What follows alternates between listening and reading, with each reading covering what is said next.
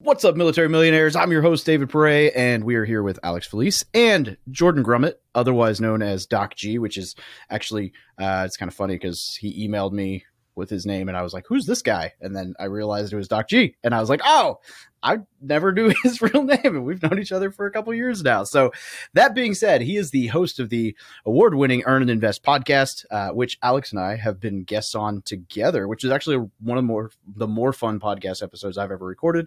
And now the author of the book Taking Stock, a hospice doctor's advice on financial independence, building wealth, and living a regret free life, which is available August 2nd.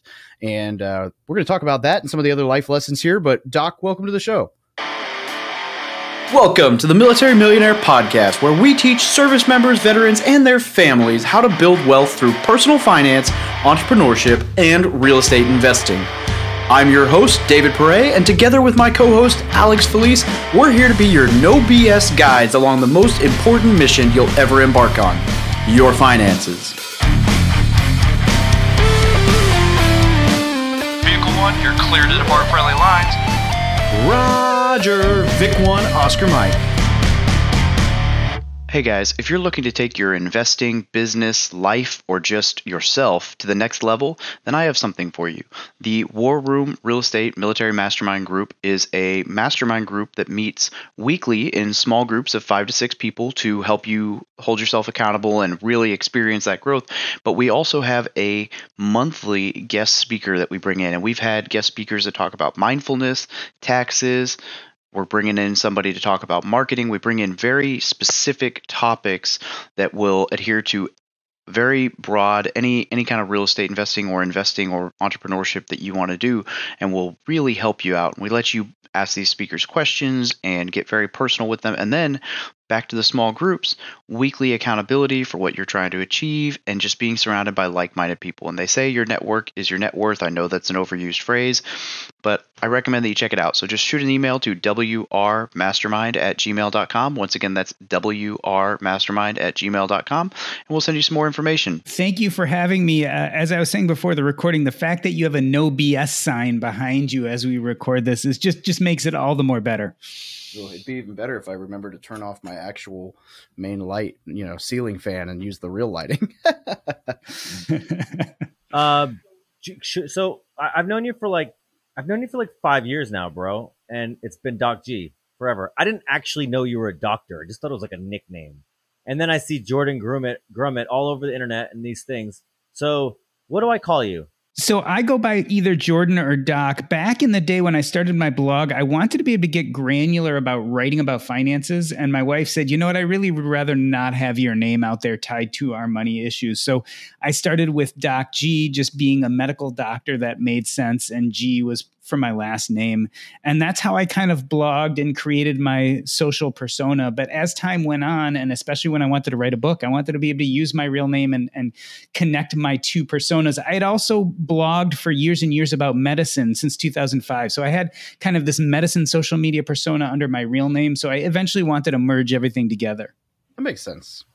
Is that common? Like people that there. they blog anonymously, especially when they blog about money. But I think blogging in general is one of those things where you you sort of get used to it, and you sort of as you get better, you accept you accept the uh, both the benefits and the consequences that come with it a little more organically, and then you're like, eh, fine, it's me.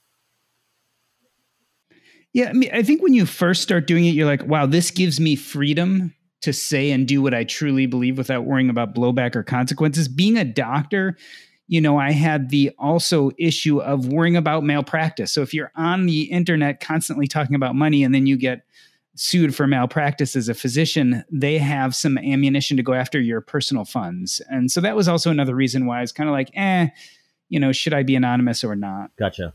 Interesting. Yeah. Yeah, that would that would put a different you, different spin on you it. You are Doc G kind of to me forever. Just FYI. Yeah, same. and and to ma- and to many people, I think it's a moniker that that hopefully has become quote unquote beloved. So uh, that is fine with me. Yeah, yeah, it's a, it's a good one. You did, you did well. So all right, so uh, give us the overview of who Doc G is and how we got to this point in life. Right, we we know you you blog about finances. We know you're a hospice doctor, but like what what brings you up what's the backstory So basically, my father was a doctor. He was a cancer doctor and he was well known in the community. And he died suddenly when I was seven years old. He had a brain aneurysm. He got a headache one day and collapsed and died while he was actually rounding at the hospital seeing patients. And this really bred in me this idea of I'm going to become a doctor like he was. I'm going to fill his shoes. That became my identity and propelled me all through college, medical school, eventually residency. And I became the thing that I most wanted in the world, the thing that was more important to me than money or anything else. And as I started practicing, I got burned out. I realized that medicine wasn't what I thought it would be. There was a lot more paperwork. There was a lot more taking care of people when you couldn't help them and you couldn't fix their problems. And there was a lot of really late nights and weekends. I started looking for a way out in my mid 30s, early 40s and I went to my financial advisor, and he kind of said, "Eh, you've got a bunch of years before you have enough money to retire." I went to my accountant, who happened to be my mother at the time. I said, "You know, when can I retire?" She's like, "When you have ten million dollars saved up." I didn't have ten million dollars. Uh, this guy, Jim Dahle, the white coat investor, wrote a book, and I was doing medical blogging at the time, and he wanted me to review his book on my medical blog. He sent it to me. I read it, and I discovered personal finance and financial independence. And I realized at that moment that I was actually financially independent instead of being overjoyed. I actually had a panic attack when I realized that although I had enough money to quit right away, medicine was the only identity I really connected to throughout my life. And now I was talking about walking away from that, as well as walking away from this little connection I had left with my father, who had died when I was seven years old. Over the next years, I started writing about personal finance, podcasting about personal finance, and I realized that being a doctor was an identity that I had worn for all these years, but it didn't fit me very well. What really did fit me was being a communicator, a guy who had these great conversations that I loved to create either through writing or podcasting. The only part of medicine I wanted to hold on to was hospice care, which was dealing with the terminally ill. And as things happen, as I got deeper into communicating and podcasting and writing it and deeper into hospice at the same time, I realized that my two worlds connected and that the dying could really teach us things about life and money. And I found that my worlds collided, and that's how the book came about. Bro, that is potent. And I'll tell you what, I think I know that there's listeners who identify with this. You know, because you wrote a book about it, and I'm, I'm sure it's going to do tremendously well and I'm feeling it because there's so much overlap in in like my life personally. Not to make it about me, but I think there's um I've been saying now for uh, um uh, last probably two years where you make enough money and you realize money only solves money problems and most real big problems are not money problems. Money don't solve the real big hard stuff. And the problem of identity, I just did this video with a guy yesterday who's a um, he's a master woodworker now, but him and I were in the military. And the people who leave the military, as David will tell you, when you leave, you have a big identity problem because the military gives you, and most of our listeners are military, as one as you could probably imagine. The military gives you an identity, a real good one, a purpose, um, a place in it, you know, a job, everything, and then you get out and you're like, wait, now nobody cares about my rank or my, you know, what I'm supposedly, you know, I'm a green beret or whatever. Like nobody cares. Um, and so, uh, you know, the, the trajectory I had is got out of the military and I started making a little bit of money. And then I realized that the money really doesn't bring me satisfaction. And it really is, there's an identity, there's an identity problem there. And it's, it's much harder to work out because it's, I, and you can, I'd love to hear your thoughts on this. It's easier to sell books about how to make money than it is to sell books about, you know, philosophy, which is what, you know, is, it's sort of, I don't want to say it's more valuable, but it's valuable in a very different way. It, so money is the easy part. And I hate to say this because we spend a lot of time teaching people how to deal with money. It may not be, it may take a lot of time and you might have to put a lot of energy to it, but you can work your way through how I make more money. I can get a raise, I can side hustle, I can change jobs, I can get a, an advanced degree. Like we can uh, work our way through that. And so we love to go for those kind of things because it's low hanging fruit our brains don't stumble on that, but our brains do stumble on identity and purpose. And I love that you brought up coming out of the military because for me, leaving medicine was probably very similar f- for you guys leaving the military. It was an identity that became such a part of who I was. I understood the traditions, I understood the rituals, I understood what I was supposed to do with myself, but they weren't making me happy. And so I had to step away. And I imagine anyone leaving the military after that's gotten ingrained into their soul, they may say that I don't want to spend the rest of my life in the military, but it's also the only identity they know. And there's this disconnect, right? And this is why, as you said, Alex, money is the easy part. We know the way forward when it comes to making money, but ask someone, how do you figure out your identity and purpose, especially someone who's never put any time or thought into it? And they'll look at you blankly. One thing I've kind of learned and part of my journey is I did it all wrong. I went after the money first. When I realized that my identity and purpose weren't being filled in medicine, I kind of tried to get the money thing in order. And I'm like, once the money thing is in order, I'll be happy. What I'm really trying to convince people is actually you got to figure out the identity and purpose first and then build the financial framework. And if you start building a financial framework after you have a sense of identity and purpose, the answers become really clear. It, stops being about, oh, I need to retire in this number of years. It becomes more like, I'm doing this job right now I don't love. I need to make this certain amount of salary to live.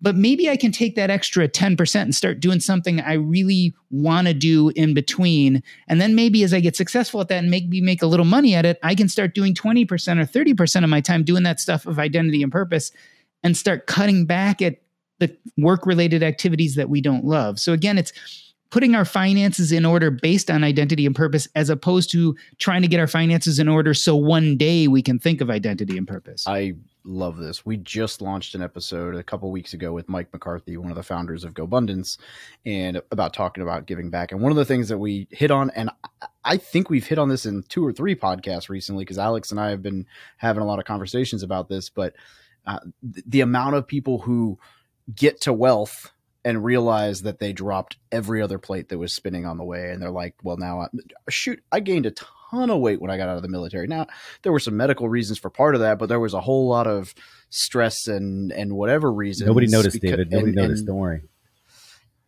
Thanks for detracting from the moment. But like you know like there were a lot of plates that i dropped right in the pursuit of financial freedom. And then i've achieved financial freedom. And over the last like three months what i've been focused on is how can i cut out the things that make me money that don't fulfill me in order to focus on the things that still make me money but fulfill me even if it's less money.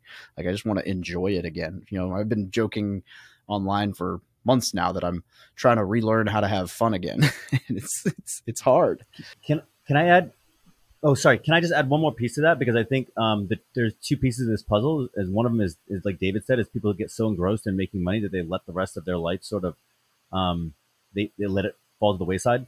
They, an, another part that I see is people who they find out how to make money and then they glue themselves to it because they don't know what else to do with their time. And they don't have sometimes they don't have the courage. Sometimes they just don't have the exposure to go off and do things that are meaningful. So they're like, well, I built this business and you know my marriage is okay and everything, but I'm still unfulfilled. And it's because they it's not actually their purpose to, to go off and make money. They maybe they're like you, a communicator or, an, or a creator or something else. Um, and so there's a. I just wanted to add because there's a couple of different ways that this problem manifests. Yeah, and in fact, in the book, I talk about both of them. I tell a story of a patient of mine named Liz who actually discovered personal finance, got her financial life in order, but got so depressed when she didn't know where to focus her energy afterwards, she actually ended up getting into a car crash and dying. Literally, this actually happened. Um, so it can be dangerous. The other side of that is what a term I use called overdrive, which means that we're kind of spinning our wheels so much, but we're not going anywhere. And I use that term to describe what happens when we become so wealth focused that the money goals become the thing that we keep looking for. So we hit a money goal and as opposed to being happy, we get that hit of dopamine for a short period of time and then we're like, okay, what's the next money goal? What's what's the next peak? And we're literally just spinning our wheels but we're not getting anywhere. We tend to forget that money is a tool, not a goal. And when we look at it as a goal, we end up spending our precious time. And we know time is precious, right? We end up spending our precious time making more of this tool, this potential energy, but never using it. And so that's where I think we often go wrong. David, when you were talking about things you do to make money that you like versus you don't like. One of those things that is way important to us and that we have almost no control over is time, right? Time passes no matter what we do. It's not a commodity. We can't buy it, we can't sell it, we can't trade it. There's only one thing we can do, which is if we look at life as a series of time slots, we can do a better job of putting things that are meaningful us to, meaningful to us in each of those time slots. And that's exactly what you were talking about. You were taking something that was less meaningful for you even though it made money and trying to substitute that out for another activity which may or may not make money but is more meaningful to you. And I would ultimately say that our goal is to build up enough of this money potential energy to fill as many of those time slots as possible with things that actually enhance our sense of identity and purpose. That's that's not easy. I, you got to be thoughtful. I mean, it, it's something that you you can't sleepwalk through. I, yeah. I I love the sentiment. I do, and I I feel like I I have a voice here because I spend a lot of time on this. Actually, I, I, sort of hit financial freedom, a light va- variation of financial freedom. But the interesting thing about when you learn how to make money is that you, it's sort of like, well, I know how to do it now, so that's kind of boring. if I need more, I can go make more. But now it's like, but okay, if I had more, I still don't know what I would really do with all my time. And then somebody emailed me today, a good friend of the, the, the three of us actually, Sunita, and she said, Hey, are you, how's life? You know, are you happy? And I'm like, oh, what a crazy word. What does that mean? I don't know what that means. You know, I don't know what that means. Um, and that's another whole other, maybe that's a whole other problem, like happy, but um, it, certainly happy and meaningful and purposeful are, are not the, are definitely not the same thing. Um, but the idea that, uh, and you said it to it earlier, like where you're like, hey, if you can quit worrying about the money problem and start focusing on the purpose and the meaning problem, then the money problem will sort of get easier. Um, it, it's a really, it, it really is the correct path forward, but it really is difficult because we we first we live in a culture that worships. I mean, I don't want to say capitalism. They worship consumerism. Sometimes, you know, sometimes it's just like you said, like, hey, make money to make money because that's the only goal I know. Um, and and we as a society honor. No, that's not the right word. We um, we sort of tell ourselves that you know those who are rich are the are the most successful and so it's a really easy trap to get into and it's a really difficult trap to get out of you know what is meaningful and purposeful um, for each person is it's like go go work on it. It's like great. I, I have no idea what that looks like. So there are some definite ways to work on meaning and purpose. And in fact, in the book, we go through each of them separately, and I give some exercises to start working on purpose and identity specifically let me just give you a definition here. You asked about happiness. We don't like the word happiness, right? It's really hard to define. So if you look at Maslow, he talked about self actualization, right? Maslow's pyramid. If you look at researchers who look at happiness, they'll talk about life evaluation or emotional well being. I actually like to put it in terms of purpose, identity, and connections. I think our happiest times are when we are working on our purpose, identity, and connections on a regular basis. So, a big question I often get is well, how do I define purpose? How do I know what my purpose is? I have no idea. There's some really simple ways to go through that. And here's another place where I touch on dealing with the dying. When we take care of hospice patients, after we manage their symptoms and get them comfortable and, and have them in a safe place, we do something called a, a life evaluation. Um, or a life review is actually the hospice term. And so, what a life review is, is a doctor, a nurse, or chaplain, or social worker will sit with a patient and will go through a series of structured questions about their life. Like, what was important to you? What did you accomplish? What didn't you accomplish? What were the key moments in your life? What were the key relationships in your life? What do you regret? If I told you now you have six months to live, what would you want to accomplish in the next six months to feel like you lived a good life before you die? Why don't we do this every year starting at the age of 20? Like, why do we wait to do this important work when we're dying? You want to know what purpose is? What I always tell people is imagine yourself lying in your deathbed, bemoaning your life and saying, I really regret the fact that I never had the energy, courage, or time to. And if you can let go of enough to answer that question truthfully, whatever comes next is your purpose, or at least has a, a part of your purpose. And so I really try to get people to visualize this, not to scare them and not to depress them, but the exact opposite. I found that when people are dying, it's a horrible, scary thing, right? On one side. But the other side is it releases them from all that societal pressure of trying to be what society wants you to be, trying to achieve what society wants you to achieve. It takes this huge weight off your shoulder and gives you the permission for once in your life to say, This is what I want, unfettered, right? This is what I want. This is that deepest, most inner secret that I've been holding on to that I've been too embarrassed and sh- or ashamed to talk about. That's what dying does for us. Why don't we take a lesson from that page book and start doing those things now, or at least coming to terms with them so that we can start saying, okay, this is what purpose in my life looks like? Do you, um, we live in a very low stakes culture. Um, yeah, we're going to die, but we're pretty but pretty far removed from it on a day to day basis. The closest we watch is in you know movies and TV. Um, not like say a, even a short few hundred years ago where starvation, war, famine, disease were real, real threats. Um, now we don't have to address these problems that much, so we can kind of like it's very um Huxleyan where we can kind of just um, you know drift through and take our soma take our little um, anti-anxiety meds or, or smoke some weed and just um, you know wait till tomorrow and then when you said like hey when you're on the deathbed it's like well now the stakes are high. Now you can't really push that that that off anymore. Now you have to address it. And so i think it, maybe it gives people um I, I assume it gives them uh, a much deeper sense of clarity. Do you in the book do you have any exercises that would i mean not just ask the question but maybe like sort of get somebody in the right mind frame to to put those stakes what i consider like put the stakes right and like show like hey this is important to fix now because i agree with you and, and i think anybody listening would be like yeah that is a good point but how do you how do you slow your day down and say oh, oh, i won't take the easy the easy road i won't take the the the soma for the night i'll actually address this difficult problem so again, you're talking the difference uh, between surviving and thriving, right? Taking the soma is surviving, it's making through every day. What I'd hopefully like people to do is thrive. So at the end of each chapter, actually, there's a series of exercises that just do exactly that. They start raising the stakes. So after chapter one, it's actually putting you through a life review. If you just got the message that you were dying in six months, what kind of things would be important in your life? What would you regret? And what would you want to achieve? That carries on with the chapters that follow. Um, I'll give you a few examples.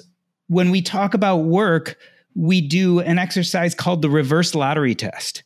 So, what we do is we have you visualize the fact that you just won the lottery, and then I have you go into your day planner and look at what you have scheduled for the next two weeks and then I have you systematically strip out those things you wouldn't do if you had $100 million in the bank.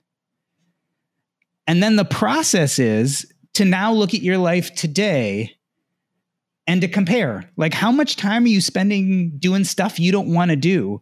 How much time are you spending doing things that only money is stopping you from getting out of?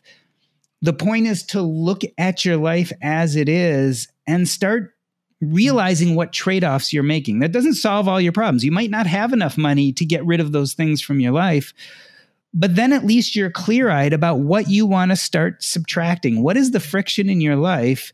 And if you found other paths, for instance, to make money, what would you start getting rid of? So there are a bunch of these actually exercises. Again, there's one after every chapter, and all of them make you take a hard look at your life. It's probably one of the hardest parts of the book is these are challenging exercises. These are exercises that really make you look at your life and question, am I doing it right? And how am I going to feel as I get to my later days if I don't start paying attention to these things? Yeah, as you were talking, I scrolled through to the first one, the life review, and uh, I like that in the exercise and the explanation, you're like, if and when you start feeling anxiety, that's normal. Here's how you push through it or whatever. Um, I so I so for those listening, I I received a PDF copy ahead of time, so I've I've perused, although admittedly prefer hard copy over PDF. So I'm going to buy the physical and read it thoroughly then. But uh, it really is outlaid really well. Like I, I it's going to be good to be able to sit down with a piece of paper and go, oh, let me think through exactly this. Hey, uh, Doc G. Um, I'm trying to shamelessly, deeply shamelessly plug this podcast because I believe that it's um, valuable. Ten thousand downloads per month these days. Can uh, do the military members get any discounts on this brand new book that you haven't made any money on yet? well, right now, actually, on pre order, it's about 10% discounted on Amazon. So we actually decided to only go with paperback with this book, and it is priced at $14.99, which for a new book is pretty much on the low side. So the idea was to price this so that anyone could buy it. The Kindle right now is $12.99. I just finished doing the audio version for Audible, um, and that will be coming out soon too. So all of it is set to drop August 2nd. But if you go pre order right now, it happens to be cheap Love on it. Amazon. I saw your post. You uh, you were doing the recording. Was that at your house? Did you do that at your house? You have a you have a No. So we actually I sold this manuscript to Ulysses Press and we bargained to keep the audio rights. So the Ulysses Press doesn't own the audio rights. And then we sold the audio rights to Audible itself. So Audible was really cool. They actually got me a filmmaker as a producer. And I did the recording at the Chicago Recording Center in the city. It is like, you know, they're like pictures of rock stars and P. Diddy and all those people. They're like, it's a it's a legit recording stereo. So it's just it's a legit recording studio. So I uh, I felt like a rock star. But let me tell you also, it's hard to sit for four hours and read. That's not an easy thing, actually, um, and it was somewhat painful. Yeah, can you? I'm just curious, personally, like, um, what's that like? I, I mean, you're reading; it's your book. I mean, I'm sure you can put your you know passion and personality and maybe a little inflection into it but also uh, my guess is you kind of you have to read it you can't you, you can't really have the com- the dialogue like you normally would with a conversation yeah, you can't. And I had a producer and a sound engineer who every time I said something slightly different were stopping me, stopping me and making me say it over again. The cool part about the book, so this book is set up so that there's some very emotional stories but there's also some hardcore financial topics in here. So I got to really try to be a voice actor with this one where I needed to emote appropriately for some of these end of life stories that really, you know, were very emotional. And yet, on the other hand, I had to talk about the 4% rule and the safe withdrawal rate because there were, even though, uh, you know, this is a financial book, there is real financial discussion here, real financial information, but it is highly colored with my experiences of dealing with the dying and the philosophy that informs the financial decisions. Because to me, the philosophy is really the big part of the conversation that marries to the financial information as well as the stories of the dying and my own story of burning out in medicine. So it's all kind of intertwined, but it made it for an interesting recording because I, in a sense, had to change personas from time to time to get the emotion right. That's fun. So uh, I just pre ordered while we were talking. And uh, also, I applaud you for doing that in one sitting. I when I recorded mine, it was a chapter a day, and it was exhausting. Uh, partially because I I read fast and I talk fast, and so I had to intentionally slow down. So I felt like I was, you know, I also listened to audiobooks at like two and a half times speed, two times speed. So I was like, I'm like reading it out loud, like and then the you know it was it was painful. So i i would do like a chapter and then call it for the night because i was doing it in my house. So we did four hours at a time and it was three sessions. Um, so it wasn't all at once but i'm really excited and you'll hear it first here. Vicki robin who wrote my forward is actually going to do the audible reading too that's so in a few cool. days, she's actually Audible paid for her to go to the studio, and she's going to be recording the forward, which will be part of the audiobook. So. Are you in Chicago, or did you have to travel? So I am in the suburbs. So it was a good 45 minute drive and and about 40 bucks of parking, but they pay for that. So it's not too I'm, bad. I'm gonna be there in next uh, next week for 4 days, so I may have to hit you up. Oh, sweet. Hit me Did up. You uh, you needed sure. a photo shoot for this? You needed a uh, didn't you? This did we talk about this? We did. And I, I talked about doing it with you. Instead of doing a photo shoot, I decided to do a book trailer. So I put some time and energy and money into doing a professional book trailer because I wanted to get a real shareable version of both audio and video that encapsulated this, you know, 60,000 word book in just a minute or a minute and a half. And I found that the emotion as well as the information, I couldn't pair it any better any other way than doing a book trailer. Are you going to do um is there any, are you going to do a book tour by any chance? I'm doing little bits. So I'm going to, we are doing a book launch party at Longmont at the Mr. Money Mustache headquarters on August 19th. And then I'm going to be in San Diego for a Camp FI. So I'll probably do something there. And I'll probably do an event in Chicago, but I'm not ready to do like a series of weeks and weeks of travel. I just I have kids, they're just starting my daughter's just starting high school, my son is going to be in his senior year. We've got my wife is is working with her parents to get them moved. We've got all sorts of life stuff going on too. So I just I I couldn't dedicate that time. And the truth of the matter is, you know, book tours are fun to see people, but they don't really sell a lot of books. It's more just kind of a victory lap than I was um else. it was not about you. It was only about me. I'm just looking for fun life events to photo and video of my friends and tell stories. That's all. It's not. It wasn't about you. I'm, yeah, come to Long. Yeah, well, uh, that's sweet. where my uh, our good friend Mindy lives. So I might, uh, I might, I might, I might, I might do that. Yeah. There's going to be a bunch of people there um, just from the community. Carl Mindy will be there. Uh, Pete, Mr. Money Mustache, will be there. Um, Leif Dahleen, the physician on fire, is going to be in town with his wife and kids. So uh, a lot of people there. All right. So we as as much as I could chat about book and producing and and launching and all of that, I find I think that the if we go back to the content a little bit, it'll probably be uh, infinitely more valuable. So, in the beginning of the book, you talk about uh, you know the two stories of dying in America, right? And and essentially the the nutshell is uh, you paint the picture of two individuals passing away.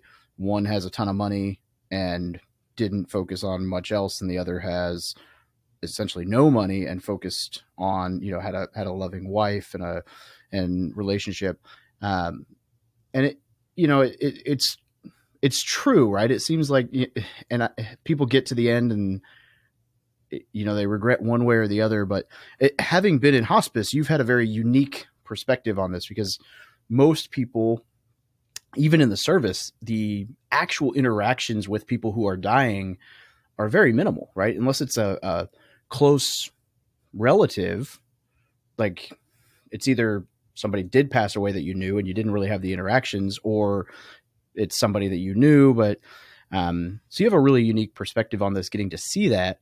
What are some of the common like do you is are there trends are there common things that you have gained from that yeah, so a few things. One is almost no one ever says, "I regret that I didn't work more nights and weekends." Right? I never, I never hear that one on the deathbed.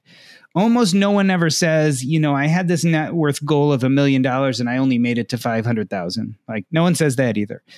Generally, people, if they do regret something, it's that they didn't do the things that were most important to them.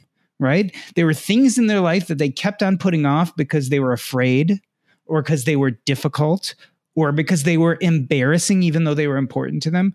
And so that's what people end up really regretting. It's the relationships, it's those important activities. Sometimes it's a hobby, sometimes it's a bucket list item that they just never got around to doing. Um, it's those things that they never had the courage to do, right? And so you hear this over and over and over again. Um, and most people just say they always thought they had more time. Like it's it's a common refrain. It's like I'm not going to do this right now cuz it's hard and I have so much more time. Uh, and at some point your time runs out and we never know when that's going to be, right? Um, but there's a message in that. And the message is if this thing was so important to me on my deathbed, maybe it's very meaningful for me even before that. And like again, it's one of those great concentrators where it helps you concentrate on what really matters in life. Maybe we need to spend a lot more time on that, regardless of the outcome, right? No one, no one ever complains about failing on their deathbed. They complain about not trying, right? So I had a guy in his 40s I took care of who went and took a year off in his 20s to climb Mount Everest. And he you know, he stopped working. He had to live really frugally just to train. He had very little money, but he's like, this is important to me. Little did he know that in his 40s, he would be dying of leukemia.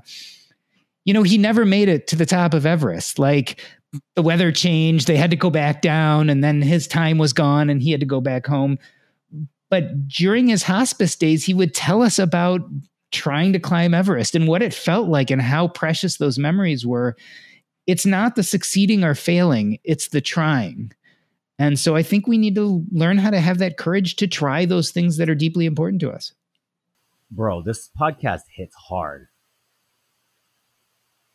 Yeah, wow. Uh, I think that I, I think I think there's something like with investing, it's a calculation of risk. It's not anything to really be feared about. In fact, that was when I, when I was in um, when I was in risk analysis for the bank. I always just say risk is never to be feared, always measured. And I think you know people some people are more or less neurotic than others and those who are neurotic have a difficult time investing. But the reality is um, as you said from the start this whole financial thing is like it's like a it's like a spreadsheet problem.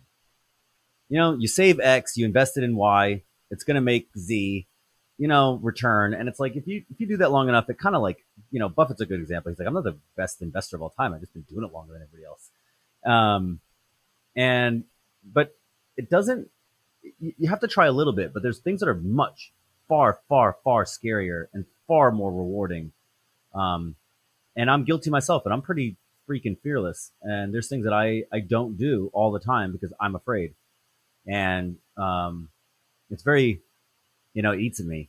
And, uh, you know, now that I'm hearing, you know, now we're doing this podcast, I'm going to scoop this book up right away. And it's something I know I need to overcome. And now I'm all the more, I'm all the more uh, motivated because I know that this is a problem, a mistake I'm making. I know it's a problem that other people um, are making and probably don't even address it enough. So, I mean, you are speaking my language right now. Mm. I love how you talk about your monetary investments. What people forget is that what's also important is our non monetary investments, which also compound similar to our monetary. So we need to learn to invest in education. We need to learn how to invest in self forgiveness. We need to learn how to invest in the people around us. We need to learn how to invest in things that are purposeful. And if you do that at a young age, those things will compound and bring you wealth far ahead of the kind of wealth that we're talking about when it comes to cash.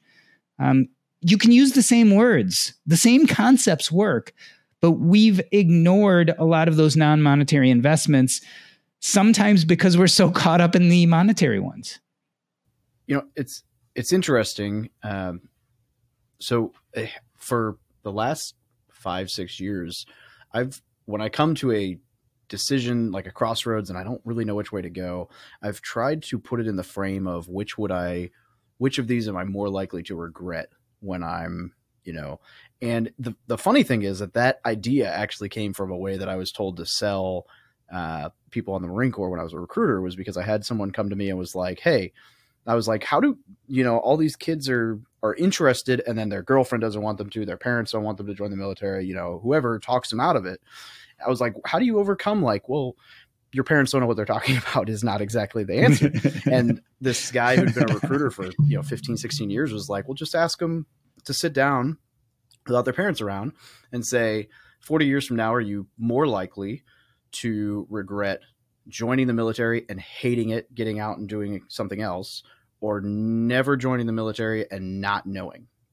And, you know, and like to journal it out. And so I've tried to put that spin on a lot of these decisions. And obviously, it's not the same as actually being at the end, but it's a really good way to think through big decisions in a like because you just a lot of times you get wrapped in like it's easy to get lost in the short term gain right it, it's it's it's the long game is what matters and it's you know at the end of the day like the the further along i get financially the more i realize uh, it doesn't matter like eh, you reach a point you're like okay oh shoot, now I got to focus on other things. You know what I love? I love that mechanism of of of writing down the regrets and kind of journaling it and thinking about it. I also like doing the opposite. Like if you're questioning whether I should go to the military or not, like I'm going to count to 3 and at 3 I'm going to tell you something and I want you to give me your immediate reaction. One, two, three, you can't join the military and see like what is the immediate reaction? Like take it away. And then that tells you a lot right? If all of a sudden your heart like jumps and goes oh shoot i really wanted to do it then you know. Whereas if someone says you can't go to the military and they're like oh thank god then you're like okay now you know the other way right? That's smart. That's real smart. Yeah i love that actually. It's like one two three you just lost that thing you were about to bid on. How do you feel now, how do we get a trick like that that works on getting my wife to decide where she wants dinner? Those are the real complicated. You questions. can't have tacos. Okay. Yeah. if I if I figured that one out, I'd be much more successful in life. Um, Doc, I um, interesting thing. You know, we talk about philosophy. I read a lot of philosophy, as David alluded to earlier. Um, a lot of dead philosophers because I think um, something something about um, ancient wisdom or wisdom that has stood the test of time, rather um, has more value. There's not a there's not a philosopher I've read yet, not new, not old, that has ever said money is. Have never mentioned money as the part of the equation that lives an honorable, um, purposeful, meaningful life. It's always, in fact, that when they do bring it up, it's always the opposite. So, do you have any opinions on like why we are so in this culture so reversed, like di- directly opposed, where we don't spend anytime teaching, thinking, or uh, uh, about like purpose, meaning, like you said, or we don't really spend a lot of time valuing, like you said, like self investment, reflection, um, um, introspection. These are not words that are used often or encouraged. Um, it's always make money, buy iPads. Um, why are we so so far uh, reversed? That's because it's measurable and demonstrable. Like, so talking about, am I living a life of purpose? Have I connected to my identity? Someone can't really look at me and see that. But you sure as hell can see me pull up in my $100,000 car wearing my bling and having a Gucci bag, right? Like, wealth is very measurable, very demonstrable. We can look at a person and say they're worth this many millions, or they must be worth this many millions to own these these type of things. And what has our life become, right? If you look at social media, if you look at media in general, these these snapshots. So it's hard to take a snapshot and say, ah, that guy's in touch with his identity and purpose. But it is easy to take a snapshot and say, wow, that guy has a lot of money. Um, and so I, I think that I think it's the again it's the easy stuff, low hanging fruit. It may not be easy to make ten or twenty million dollars, but you sure know how. Like we all know how. We might succeed, we might not succeed. We might not be willing to go through the work that it'll take. But any of us, especially after studying for a little while, can sit down and go, okay, I'm going to pick a real estate strategy. And this is how I'm going to get to 10 or 20 million through real estate. I'm going to pick an entrepreneurial strategy. And this is how I'm going to build a business that's worth that. I'm going to go and work and save 75% of my income. I'm going to invest it aggressively. And after 20 years, here's how I'm going to hit 10 million. We all can do that. Um, it's really hard to take someone and say, okay, I want you to live a life full of meaning and purpose.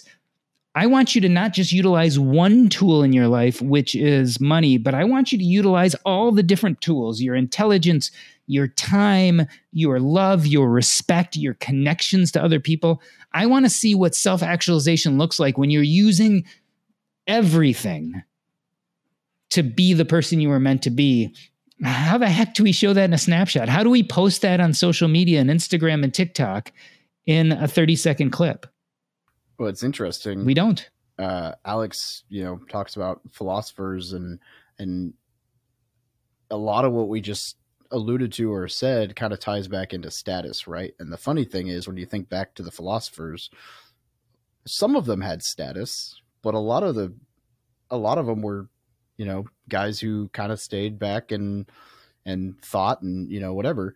Um, you're right. It's it's you know we are driven a lot of times by things like monetary is is a status thing sports athleticism is a, it can be a status thing. Like not to say that that's necessarily the driving factor, but you know, it's I, I mean, I see it in my own life. If I have a a measurable goal, right? That's what you're supposed to have, right? A measurable, your goal should be measurable. But if you have a measurable goal that you are striving for, it is way easier to be motivated to do that thing every day than it is. Like if I just say, Hey, I'm going to get in shape that's one thing. But if I'm like, I'm going to run a half Ironman next August, like that's a completely different level of commitment to training.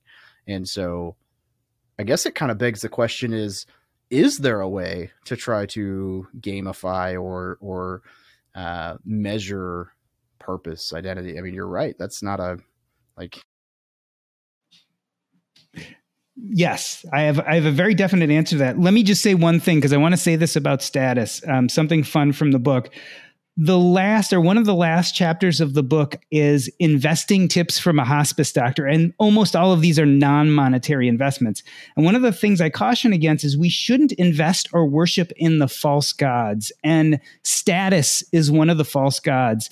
And a lot of people question whether status is important to them. And one of the exercises is to imagine that in a hundred years, no one will know anything about you, what you did, what you produced. Your life will mean nothing in a hundred years. How does that make you feel?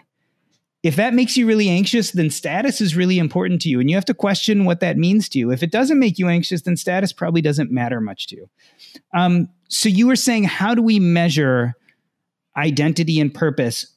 What I believe happiness or whatever we want to call happiness truly looks like is something that I call in the book the climb, right? And it's exactly what it sounds like. I think we were most happy when we're engaged in an activity that is challenging, that is highly meaningful to us, that we enjoy doing it for the sake of doing it. I always talk about podcasting. Like, I have goals of having a million downloads a month to my podcast. It'll probably never happen, and I probably have very little control over that.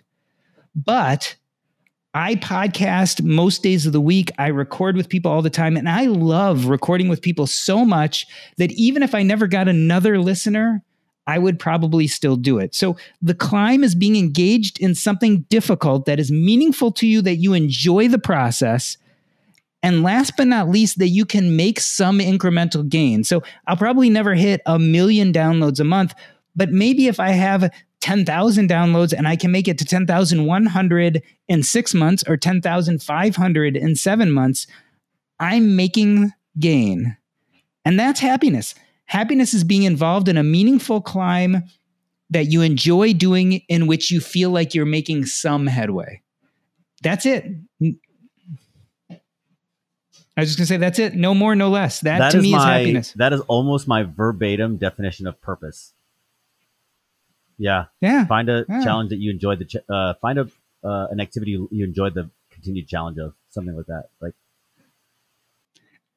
and I'd almost say that it can be very disconcerting to hit your final goal because then you have to question where you go next. So I, I always say this to my kids, which people laugh at is I tell my kids, may you never reach your ultimate goal, but maybe get 90% there because part of life is dreaming about that little last bit that you can't quite get to. It's part of happiness. Actually, Let me. I'm gonna throw maybe a curveball at you. Some people, like me, have highly addictive personalities, and so I find myself on the hedonic treadmill um, of almost everything I do very rapidly. I, I, get on this like, hey, uh, yeah, I get it. I'll hit a goal, and then it's like I got to have that next fix. I got to have that next fix. I got to have that next fix and it can be very it, it, it can be very um i can use it in a useful way if i find productive things to get addicted to and very unproductive if i find you know everything else. Um do you do, is that part of of your research in this book? Have you thought about that? Have you been down that road at all Yes. In fact, I am an overachiever and I've been on the achievement treadmill most of my life. My answer to that, especially if you have the space in your life where you have enough money and you've accomplished, like I can look at my life and say, okay, I've kind of accomplished enough. Right? Like it'd, it'd be great if this book becomes a bestseller. It'd be great if my podcast gets more listeners. But ultimately, in the end, none of that's going to really make me happier. It's just going to be another accolade. So here's the question You know, you've gone too far when you no longer enjoy the process. Like it's great and you're having fun and this feels good. And then you're like, but I have to go higher. And it starts feeling stressful and painful and not fun anymore. And that's how you know that your climb has taken a wrong turn. And I think we have to be ever vigilant of that because ultimately, again, this idea that we become achievement junkies. And for some people, that could look like a purposeful life. But for most people, it feels like being strung out on drugs. It, it, feels painful and difficult. And so, if you're one of those people who this feels painful and difficult, you have to step back from the ultimate goal and keep on coming back to Am I enjoying what I'm doing today? Am I j- enjoying on being this on this part of the climb? And if the answer is no, then you probably have to pick a different mountain. I would love if our listeners, if anybody's feeling that way, if they're they're doing well, maybe they're in real estate, they're investing, whatever it is, the military, they're doing well, but they feel like they're going down the wrong road and they're just doing it because that's the only thing they know. I would love to have that conversation. Um, reach out to me, David, whatever. But I mean, while we're on this topic, I know that the people are going to relate to this idea and they're going to feel like, yeah, I, I'm succeeding. I'm succeeding by maybe some societal measurable standard, but not, but I'm not, I don't feel successful. I feel maybe miserable. Maybe, sorry. I was just going to say, I'd love to give away a book to that person. So if you decide you want to get someone on the podcast to talk about a goal that they feel stuck in or that it's not, not fulfilling their needs, I'd love to send them a copy of the book and have them take a look at it. I wish that you could just like build a time machine and take us back like six months and give me this exact talk. Um, for those of the list, the listeners who've been kind of hearing, yeah, I haven't gone into the weeds yet because it's not totally closed up, but the listeners have heard basically that I was building this wholesaling company and, and I brought somebody in who's a friend to help me scale it. I only ever really wanted to do like a deal or two a month so that I had some good discounts. He wanted to scale. I was like, let's scale more money and you know the the roads diverged and once everything's like actually finalized and whatever will uh, i'll probably tell the whole story but the biggest part is that the last few months as that thing was growing and scaling it was just like man day in day out this thing's stressing me out it's taking me away from what i want to be doing it's you know and it took me a long time to decide to shut it down and sell the company. Uh, so that's some really good advice. One of the things that I've been kind of in the same vein uh, trying to do. So I'm trying to really scale back and, like I said, focus on the things that are more fulfilling. So one of the things that I've been doing is when an opportunity arises, I will automatically schedule it on a repeating weekly call. And I will know two or three weeks down the road, I'll know if it's something I need to keep doing because two or three weeks down the road, when that call pops up on my calendar and I go, oh, immediately I'm like, nope, yeah. there's the answer. So it's it's a it's it's a weird mm. place to be in. And I don't want to I don't want people to think that we should avoid all pain. Sometimes pain is necessary. That patient Ernesto I was talking about climbing Mount Everest, he had to endure tons of pain getting up at five in the morning to train every day for months and months and months before he went. And he didn't love the training, he loved the climbing. Um, but pain can be in service to something that's important. The point is to be intentional so that that sacrifice or pain is really fulfilling that sense of identity and purpose. If it's not, then it's pain for pain's sake, and that's what we really got to get. Yeah, or of. pain for somebody else's sake. You know, there's a lot of um, there's a lot of societal pressure, and there's a lot of um, especially like right now in real estate because there's been so much mania I, don't know how deep you are into real estate, um, Doc, but like the real estate market in the last years has gone bananas. And then there's this whole like sick, sick, sick, sick culture around it where it's like you better get in, you gotta, you gotta, it's all this pressure and this and that as prices are going up. And so there's a lot of pressure on people to like to do things that they um that I know that they often don't feel comfortable about. And I also know that I mean I know the profit margins are shrinking. So I'm like, you're, you're, you're getting all this social pressure and then you're making actually less money and, and you're kind of forcing it. And so I know, um, you know, there's people that are going through pain of trying to do things that they, um, that are difficult and they, they don't, they don't actually want to do. And they're not, they're not happy, like you said, going through the, um, they're not happy going through the process. And that really is it. It's, it's not about avoiding pain. It's about fighting the pain you enjoy. I, I mean, I'm, that's what I think. I mean, it's your book. I don't mean to. All right. So, Doc, want to be respectful of your time. Do have a couple questions and then a uh, a shameless plug slash invitation for you um, that fits in with this topic. Actually, I think, which is why I'm going to do it, even though Alex and I hate when people plug on the show, including us. But we're going to do it anyway because it's for Alex and Dave. So, uh, that being said, uh, before we get to that, what are mean, there's no way to be like, what's your number one tip for life? But like having, uh, you know, in the in the context of this book and and what we've talked about today, what do you think are one or two of the biggest things that you see people regret that might be worth saying, hey, you should really sit down and try to think through. If you think through just this this one thing, you'll be way further along than if you push that, you know, kick that can down the road for 40 years. Yeah, I, I think the synopsis of the book is actually fairly straightforward. It's one, consider identity and purpose first. Like, that's the first thing you need to think about. Two, then build your financial framework. And three, something we didn't talk about, but also is important decide whether you're afraid that you are going to die young and wealthy, never enjoying your money, or you're going to die old and broke. What scares you more? And once you answer that question, it'll really help you decide how much you can spend today versus how much you have to defer gratification and save for the future. So I think those are the three really main big pieces. But to anyone, I would say the dying have taught me uh, that we need to really start thinking about purpose and identity, doing the hard work now instead of putting it off. Say that exercise again, please. So, what scares you more, dying young and broke, or excuse me, dying young and wealthy and never enjoying life, or dying old and broke and not having enough money to live out your later years? And here's the why this is important at some point, we all get to that place in our financial path where we're like, I want to be present and enjoy today. And sometimes that takes spending money.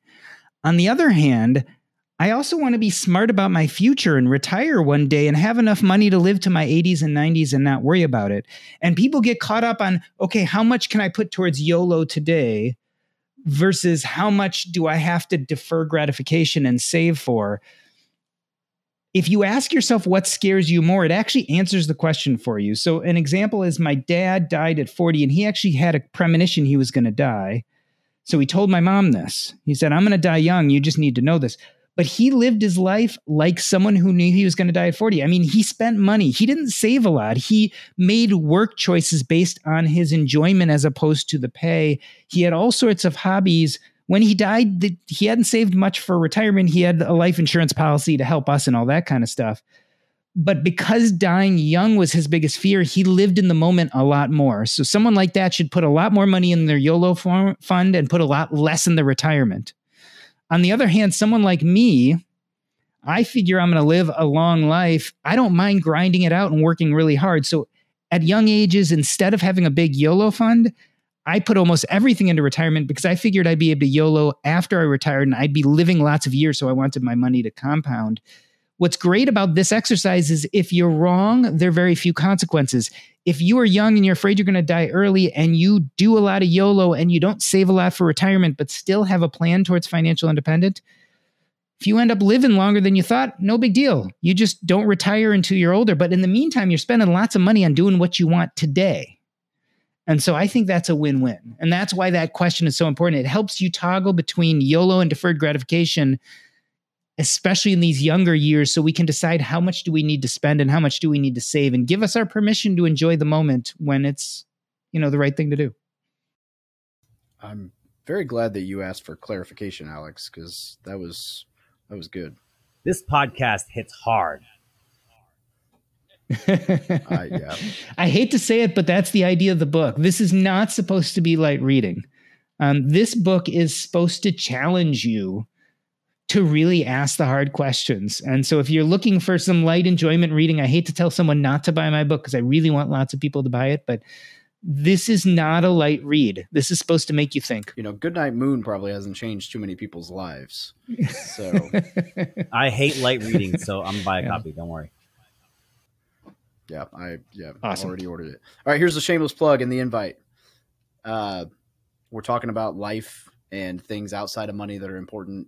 Alex and I have been talking about doing an event for a long time, and by the time this episode airs, all of the details should be available and out there.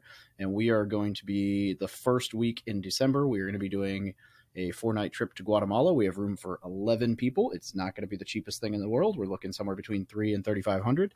And, uh, but that'll be all inclusive other than flights, which are pretty reasonable.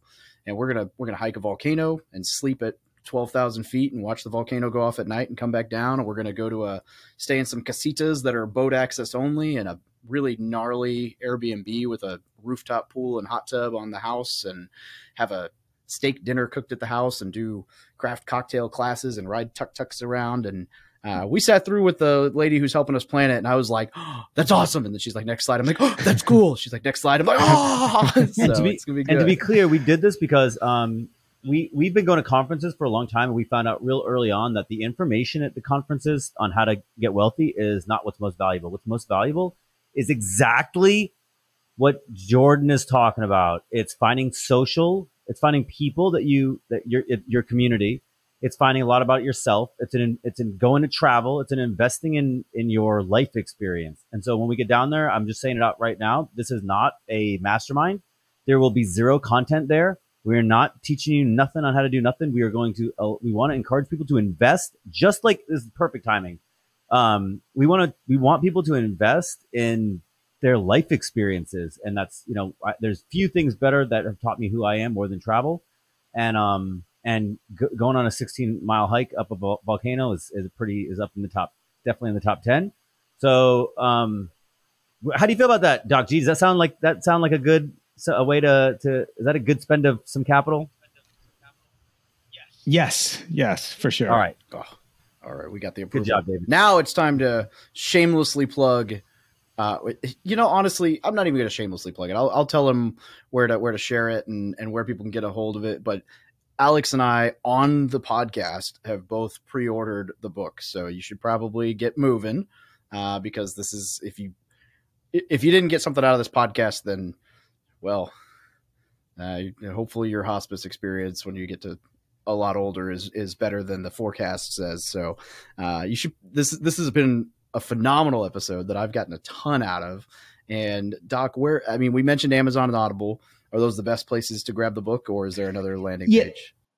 The easy way is is to go to Amazon, but wherever you buy books, especially online, Target, Books a Million, Barnes and Noble, wherever it is, at all those places. If you want to catch up with me, there are two easy places that you get all the information about this as well as can link to the book, jordangrumet.com. That's J O R D A N G R U M E T.com. Or my podcast is earnandinvest.com. Either of those easy to get all the information you need about me and the book.